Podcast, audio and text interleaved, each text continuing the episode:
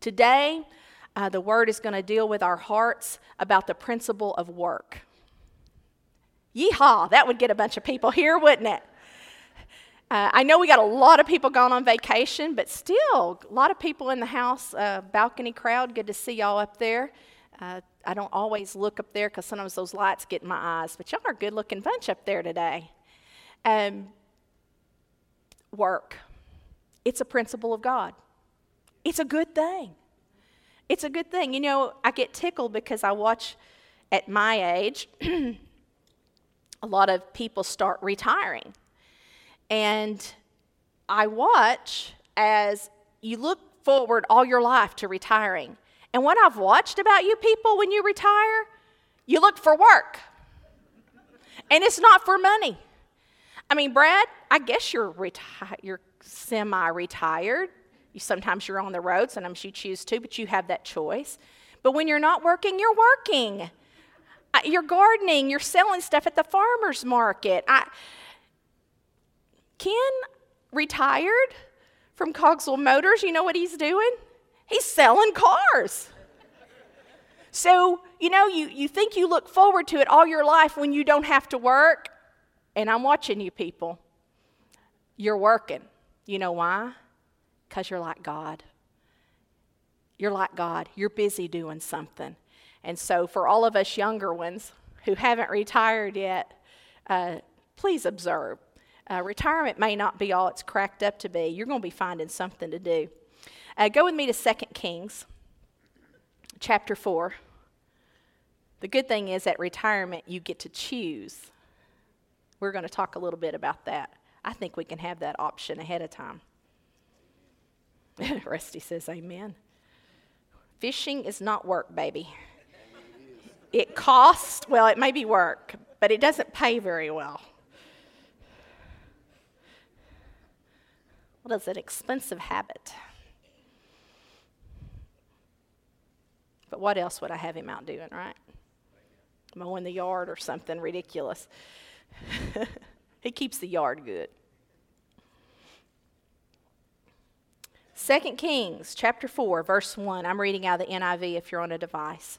The wife of a man from the company of the prophets cried out to Elisha, Your servant, my husband, is dead, and you know that he revered the Lord. But now his creditor is coming to take my, my two boys as his slaves. Elisha replied to her, How can I help you? Tell me, what do you have in your house? I want you to circle, underline, highlight, whatever you do on those devices that you use, that phrase. How can I help you? Because God wants to help you. If you're in debt, listen to me. God wants to help you. But here's his next question How can I help you? And what do you have in your house? Your servant, this is her answer, your servant has nothing there at all except, does King James say except? Circle that because that's a huge word. I don't have anything. See, we, we can end the sentence right there and we can be in trouble financially. But she didn't end the sentence right there. I don't have anything. See, back, back in the day, in her day, when your husband died, if he didn't leave you set, you were doomed. You were destitute. There wasn't a welfare system there taking care of you. Women didn't go out and get jobs and employment and, and, and manufacturing or something where they could have insurance and income. She was, she was in trouble. She said, I don't have anything except, except I got a little oil. We're talking Crisco here, people. Olive oil if you're healthy. She said, I've got a little bit of oil. And Elisha said, Go around and ask all your neighbors for empty jars. Here's one thing that you need to know about prosperity God, God style it'll be you and God partnering together. He wants to help you. But when He tells you what to do, even if it doesn't make sense, do it. This did not make sense. I want you to go to all your neighbors. Can you imagine? Everybody knew she was a widow. They probably knew the creditors were after her. Can I borrow your pots? Can I, can I have all your Tupperware? That, that doesn't make sense. She's over here about to starve, and she's going around asking for everybody's Tupperware. That doesn't make sense. What you're doing may not make sense. But if God said to do it, do it. Go get all their empty jars. Don't ask for just a few. Then go inside, shut the door behind you and your sons. Pour oil into all the jars, and as each is filled, put it to one side. Oh. Don't just read the scripture, y'all think about it in her head, she had to think, that's going to be the small size jar because I just have a little bit of oil left. She had to have the faith to take the oil that she had, instead of just looking at the oil that she had, tip that oil jar, pour it into another vessel, which makes no sense to put what you have into another vessel it's not gaining anything, is it? Well, it is if it's God, and He said to do it. She took it, Rick. She poured it into a vessel, and it wasn't empty. She poured it into a vessel, and it wasn't empty. She poured it into a vessel, and it wasn't empty. She poured it into a vessel, and it wasn't empty. And she poured it into a vessel, and it wasn't empty. Do you know how long she poured oil? Till she ran out of vessels. Who set the limit on what God could do in her life? She did. By how many vessels she gathered. I'm telling y'all, I think I would just be seeing if paper bags would hold oil. I mean, at that point, when you're pouring and it's still oil, and you're pouring and there's still oil, at what, at what point do you stop? Don't ask for a few. Shut the door. Pour the oil in the jars. As each is filled, put it to one side. And she left him. And afterward shut the door behind her and her sons. And they brought the jars to her, and she kept pouring. And when all the jars were full, she said to her son, Bring me another one. I love that. What a mama. And the son replied, There's not a jar left. And then the oil stopped flowing. And she went and told the man of God, and he said, Go sell the oil and pay your debts, and you and your sons can live on what is left. Look, I know the prosperity message has gotten a bad rap, but this is godly prosperity. This isn't greed. This is godly provision and prosperity. God saw her, He saw her need, He saw the needs of her children, and He told her what to do. They came up with a game plan. She did what God said, and God filled the pots. She had her part, God had His part, and she was able to live on what was left. So, she, I mean, she didn't shortchange herself here, except that it could have kept going if she had more pots. But she got to live on what, she got to live the rest of her life on what was left. You remember we talked about this verse, I think, no, I wasn't here last week, week before last, in Isaiah chapter 1, verse 19.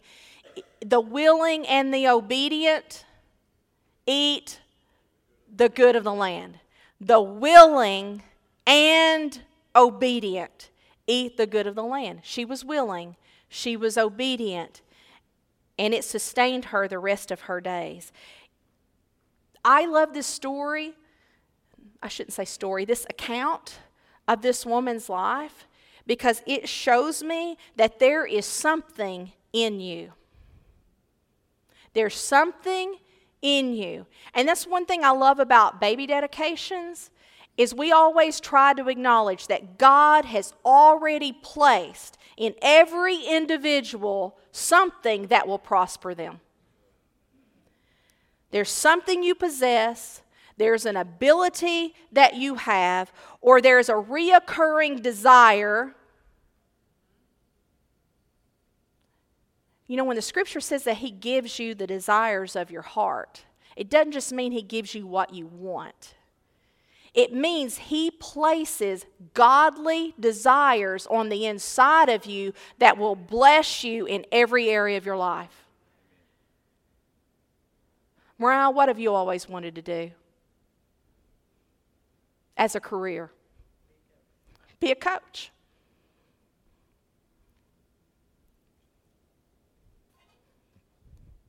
You know, we saw you in that in junior high, high school, shooting those three pointers. Pass the ball to MJ. She's going to make a three pointer. She played ball with Chelsea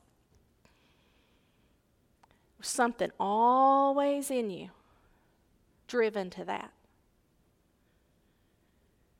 I love the teachings of Dr. Ken Stewart. We haven't had Dr. Ken here in a long time, but what a man of God. Um, he, he is a doctor, an earned doctorate, and uh, teaches on finances a lot. And he teaches along these lines about the desires of your heart, those things that God places on the inside of you to prosper you. Not ignoring those things, but developing those things, following the plan of God. That is the beginning of the plan of God in you, is desire. If you place yourself in His presence, you, you, you, uh, you want to serve Him, you want to please Him, you, you, you want to live for Him, then He puts things on the inside of you. And if you follow that plan, not only will you prosper, but your soul will be satisfied. And if you work and you hate it, you haven't found that spot yet.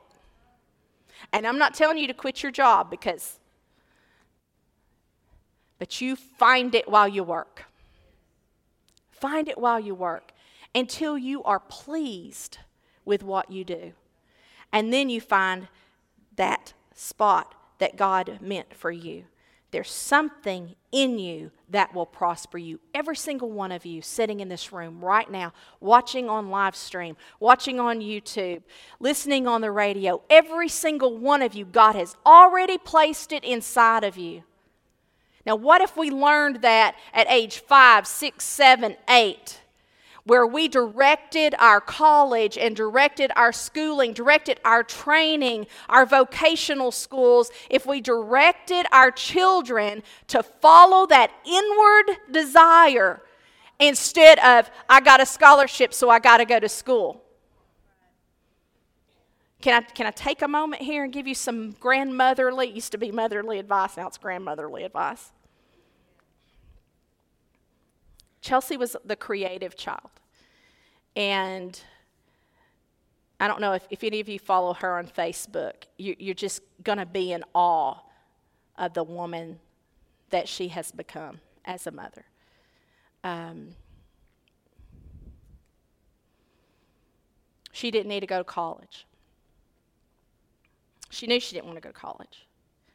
And she is a brilliant mother and a, a, a brilliant artist in so many areas of life. Wade was my brainiac and uh, very intelligent in a book level and common sense level. And so he scholarshiped, you know, the first time he took the, the test. And so I, as a mom, thought, oh, great, free college. And I don't really, he, you knew him. Matt, you knew him. Uh, you worked with him out the plant. Um, he wanted to work with his hands. You know, he was a man's man kind of guy, you know, raised on the farm. My dad taught him everything out there. And, and uh, I said, you know what? You got a free ride. Let's, let's go try it. That's the worst decision I ever made for him. Worst decision I ever made for him. And if he'd have gone four years for free and graduated, he would not have been making what he made the day he was killed out there. He made more money without a degree than most people make with a degree because he was doing what he loved and he was excellent at it. Therefore, he excelled, and God put favor on his life.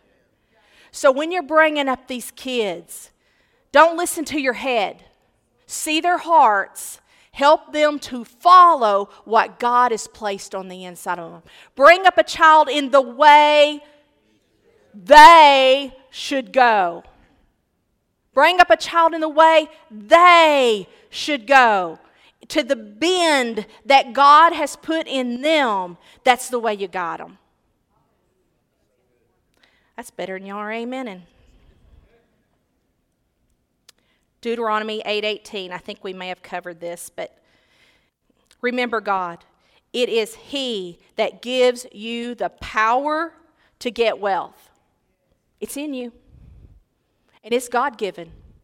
It's in you and it's God given that He may establish His covenant. You know, your success is proof that He is God to the outsider. You know who's, you know who's feeding the poor? You, you just look across the nations. Do you know who's doing the work? Eric knows. You know who's doing it? The Christians. It's the Christians. And you may not ever preach a sermon, but every time you lend, you give to the poor, you're lending to the Lord, the scripture says, and he will repay. Ecclesiastes, Ecclesiastes 5:19. I got so much preach on me, I can't hardly get Ecclesiastes out. 5:19.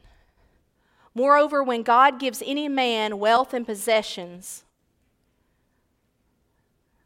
see, the, the world wants to say Christians shouldn't have anything. Let me rephrase that. The religious world that says Christians shouldn't have anything. This says when God gives any man wealth and possessions, so if it's a sin, God just caused you to sin. Look, money's not a sin. The love of money is sin. That's why we call this godly prosperity because we got to keep our heads on straight. We got to keep our hearts right. When he gives a man wealth and possessions and enables him to enjoy them, oh, that's profound. That is profound. See, God gives wealth without sorrow. Scripture makes that plain. Without sorrow. He enables him to enjoy them, to accept his lot, and be happy in his work. I'm telling you, if you're not happy in your work, you haven't found your place yet. Keep, keep working, but keep listening. Listen to this. To accept his lot and be happy in his work, this is a gift of God. Your soul satisfaction in what you do is a gift of God. Follow it, listen to it. He seldom reflects on the days of his life because God keeps him occupied with gladness of heart. Isn't that good? This is so good. Work is not under the curse the sweat of your brow. Working by the sweat of your brow was under the curse. Work was in the garden before man fell. It was a commission by God. It's Genesis 2:15. The Lord took the man, put him in the garden of Eden to work it and take care of it. It was part of man's God-given plan to accomplish something for God. That's what our work is to be. Deuteronomy 28 repeatedly states that God will bless the work that's not listed under the curses. See, Deuteronomy 28 is, is split up. The first 13, 14 uh, verses are the blessings, and the rest are the curses. Did you know that Him blessing the work of your hands is under the blessing side, not under the curse side? That's because work was to be a blessing. And it repeatedly says that. In fact, verse 8 even says, He will command. God will command the blessing on what you set your hands to do. So even while you're in transition of finding, going from work that you hate to making money doing what you love to do, even in that transition, your hands are doing, and God will command a blessing on it. That's beautiful. That's beautiful to me. Your job may be your oil. Well, I just work. Great, you have a job. That gives God something to bless.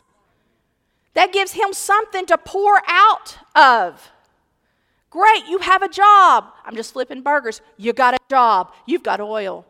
I don't have anything except I just make minimum wage. God will command a blessing on it. He'll command a blessing on it. You flip those burgers better than anybody's ever seen a burger flipped in your life, and you see how long you stay in your position. You do what you do as unto the Lord and see what God will do with your position. Thank you, Mary, for the amen. Your hobby may be your oil. Oh, John and Corinne, can I? Can I? John and Corinne were, I guess, doing honey to help pay for John's dad's nursing care. How many countries do you even think order from Central Beekeepers Supply right now? Any idea? Several countries. See, their beekeeping, how many hives did you have at the beginning? About eight to ten hives, they were doing this as a hobby, supplemental money to help pay for something for the family. And it began to grow. People began to need things. So they, out on their land, by their house, it, built a shop, started keeping supplies for the other people who wanted to start keeping bees. And John Glenn and Cora can be seen now on YouTube giving lessons. I don't know if they got Josie in on that or not. No, Josie said, no, that's Cora's. That's Cora's. You can go on YouTube and you can, you can watch Central Beekeepers. You can watch Cora and John teach people about beekeeping. And then it got so big functioning out of their house, out of their shop, out on out in the country, people would drive to get beekeeping supplies that they moved into town on Highway 64, you'll pass by, you'll see Central Beekeepers Supply, and there and online, people from multiple countries, oh, they had to quit their jobs. They had to quit their nine to fives. They had to quit their jobs. And they got to do what they love. That's God. T shirts, we mentioned it a couple of weeks ago. SJ's t shirts. Now we're in two different towns. Jane's Blessings, making t shirts. She has a degree, she's not using it. She's doing what God placed in her heart.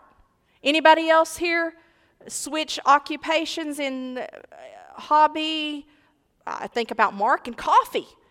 Coffee. Who would have thought it? You got a degree. Pastored for many, many years. We still make use of that knowledge as a church family, praise God. He'll be teaching Wednesday night. Selling coffee. Well, who is going to pay five or six bucks for a cup of coffee? Everybody raise your hand that just answered yes. There you go. See, that seems stupid to a whole world of people. What? You're going to sell coffee? You're going to sell cop? Yeah. Now he's got one over by McDonald's. Now he's got one in the Old City Mall. He's got one across the bridge in Dardanelle, and he's just opening up one in Atkins. That's God. Bridget Smith's got a degree. She teaches. She's retired, but she's not quit. Now she's writing children's books. Come on now. You get to live your dream. When you're in God, you get to live your dream. That's good. David Holmes retired.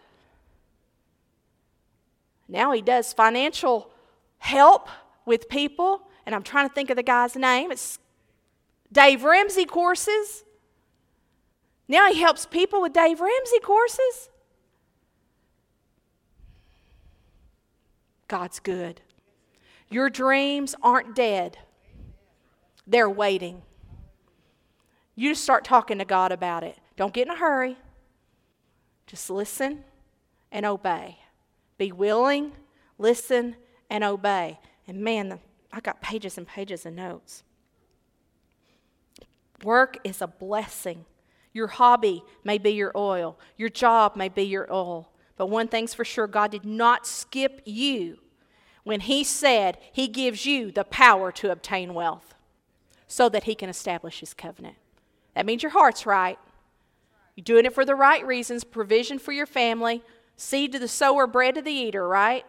He didn't skip you. When I was praying Friday, I was out walking. Jeremiah 29 11 kept coming to me, and I thought, God, that does not fit. You ever tell God that? God, that does not fit. It's not fit where what I'm te- what I'm teaching Sunday morning. Well, it did fit. So go with me to Jeremiah 29 11. You probably can say it.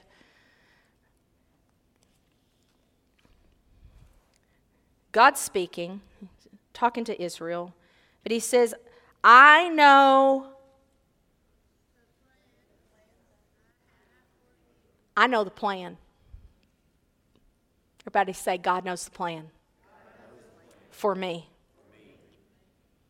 God knows the plan for you. He knows the plan for you.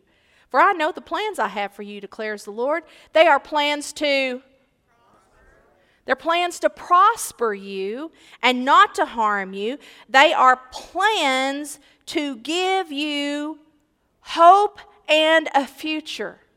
They're plans to give you hope and a future. Then you'll call on me, you'll come and pray to me. I'm going to listen to you. When you seek me and find me, when you seek me, you'll find me when you seek me with your whole heart. I'll be found by you, declares the Lord, and I'll bring you back from captivity. Listen, I see debt as captivity. And debt keeps you owing your future to something else. Hear me? That's, this is what he showed me on the walk. Debt keeps you owing your future to someone else. And it takes away your freedom to choose. Well, I can't do that because I have to make this payment and I can't I can't do that. I can't borrow that money for that business because I have to pay this debt. You see, you see what he's saying? It holds you captive. It holds your creativity captive. It holds your choices captive. It takes away hope. And it keeps you living in the past. Debt keeps you living in the past. You're always looking back at what you owe. Are y'all getting this? This was God. It keeps you looking back at what you owe. And if you're looking back at what you owe and God shows you something you need to do in your future, you're too in fear of your past to make the decision that He's put in front of you. He wants that eliminated. He wants the fear eliminated. But what Jeremiah 29 11 shows me is that a plan, a God given plan, is tied to hope and future. It's tied to hope and future. God has a plan. I want to read it again. I know the plans I have for you, declares the Lord. Plans to prosper you, not to harm you, plans to give you hope in a future. I want to ask you right now what is your plan to get out of debt? Write it down. Write down the question. What is your plan to get out of debt? Because if you don't have a plan, you don't have a hope in a future. That's what he showed me. That's for somebody. I hope it stirs something up on every single one of you. He has a plan. And if you, there are principles, y'all just go read the book of Proverbs. There are principles in the book of Proverbs that are life altering. And anybody in here that is under the age of 20 and you haven't started your life off in debt, I want you to read the book of Proverbs several times a year. You will never regret it. Because it is much easier to be smart before you've made mistakes than to try to work the principles of God after you it'll still work. But you're starting at ground level, and some people are starting in a hole. Either way will work, old people in debt. Either way will work. Work for me, just like it does for the 16 year old. But, I, but if you're in debt, you've got a lot further to go. And I want these kids, Bryce and Riley, and, and these, and this Riley, I got Rileys everywhere. I want them to look at it going forward. Not start off down here. Anybody else in the room want them to start off that way? We want them to start off right, not making mistakes. I love this message. God has the plan, His principles work. I was blessed to grow up in a household that taught me the principles of God. And yes, I borrowed money to buy houses, but that was it. And then I wasn't stupid. And listen to me. Oh man, it's 11:30. We got all day, don't we? I hope my kids aren't watching who are waiting on me to get home to go with them somewhere. Just I'll be there. Don't buy the house that you qualify for. When you go to the bank and you find out what loan you qualify for, listen to me, young people. Don't buy the house that you qualify for. Because come Friday night, you're going to want to go eat pizza and you're not going to have the money to do it. You're going to want to go to Branson and take your kids for the weekend, and you're not going to have the money to do it because you listed out all your income when you went to the bank to borrow money, and they told you what you can afford off of what you make. And if you want to take your kids to Branson, to Silver Dollar City, you're not going to have the money because they figured what you can borrow off of every single dime that comes into your hands. That's good. So you take you some money off of what they say you qualify for, and you live in freedom, and you take those kids to Branson, and you buy their school clothes. That's way better preaching than nice. And I'm so thankful that my grandparents, my great aunts and uncles, my parents sowed godly wisdom into me. And we, as a single mom, divorced, two kids, not a lot of help coming from the dad at that time, began to function on my own on the principles of God. Made up my mind that by the age of 40, I would be debt free. What? Oh, yeah. And God brought a piece of land up behind the country club across my path. Freshly divorced, living in my parents' basement. Buy land? Yeah, because God said to. Y'all know, y'all ever driven up behind the golf course now and seen the houses that are up there? One of those lots was mine. And I bought that piece of property off the instruction of God. And I sold it for increase. And with that, I bought a house. And I fixed it up, lived in it two years, me and the kids, and I sold it for increase. And then I bought another house. And we fixed it up. I'm talking about cosmetic fixing up. I'm not talking about, I'm not this HGTV girl. I'm talking about what I could do paint, flooring. And my kids, I can't tell you how many times we moved.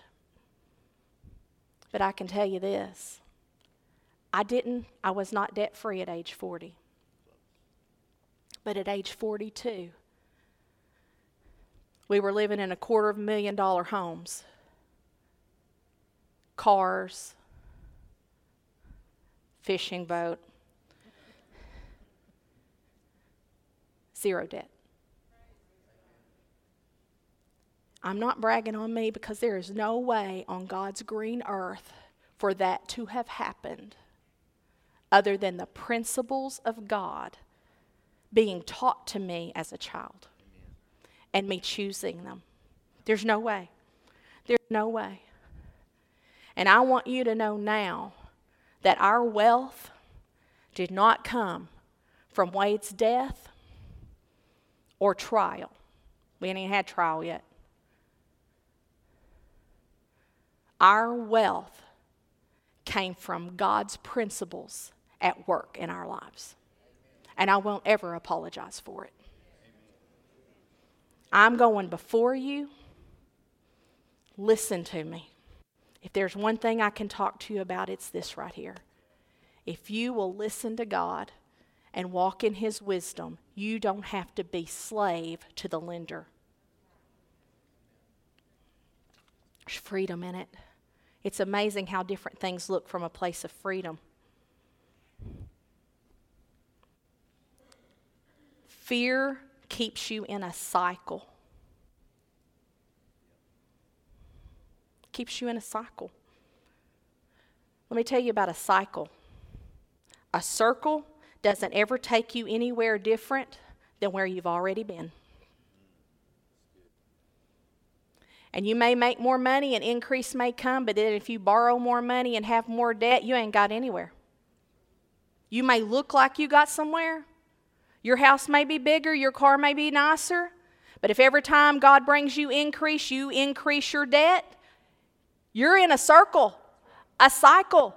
And you may look like you have more, but you are still the hamster on the wheel. And that's not freedom. That little guy is just spinning that wheel, running in that wheel, and he thinks he's getting somewhere he has never been anywhere but where he has already been. That's not you, kids of God. That's not you. Fear keeps you in a cycle, but faith, I'm telling you what, it launches you out. Because once that fear's removed, and you know God is your provider and you know His principles, then fear can't keep you in the cycle. Faith will launch you out. And then you'll say, you know what? Maybe we could sell supplies for bees. What a thought. That's a great thought. A lot of you have had a lot of dreams. Not all of them are to be followed, only the God given ones. But when you have a God given one, let faith launch you into it. Use wisdom. They didn't go quit their jobs, they waited until the business took them out of their jobs. I remember my dad doing that as a pastor. He sold cars Car salesmen are godly, I know. He sold cars until the ministry took him out of the job. There's, there's great wisdom in that.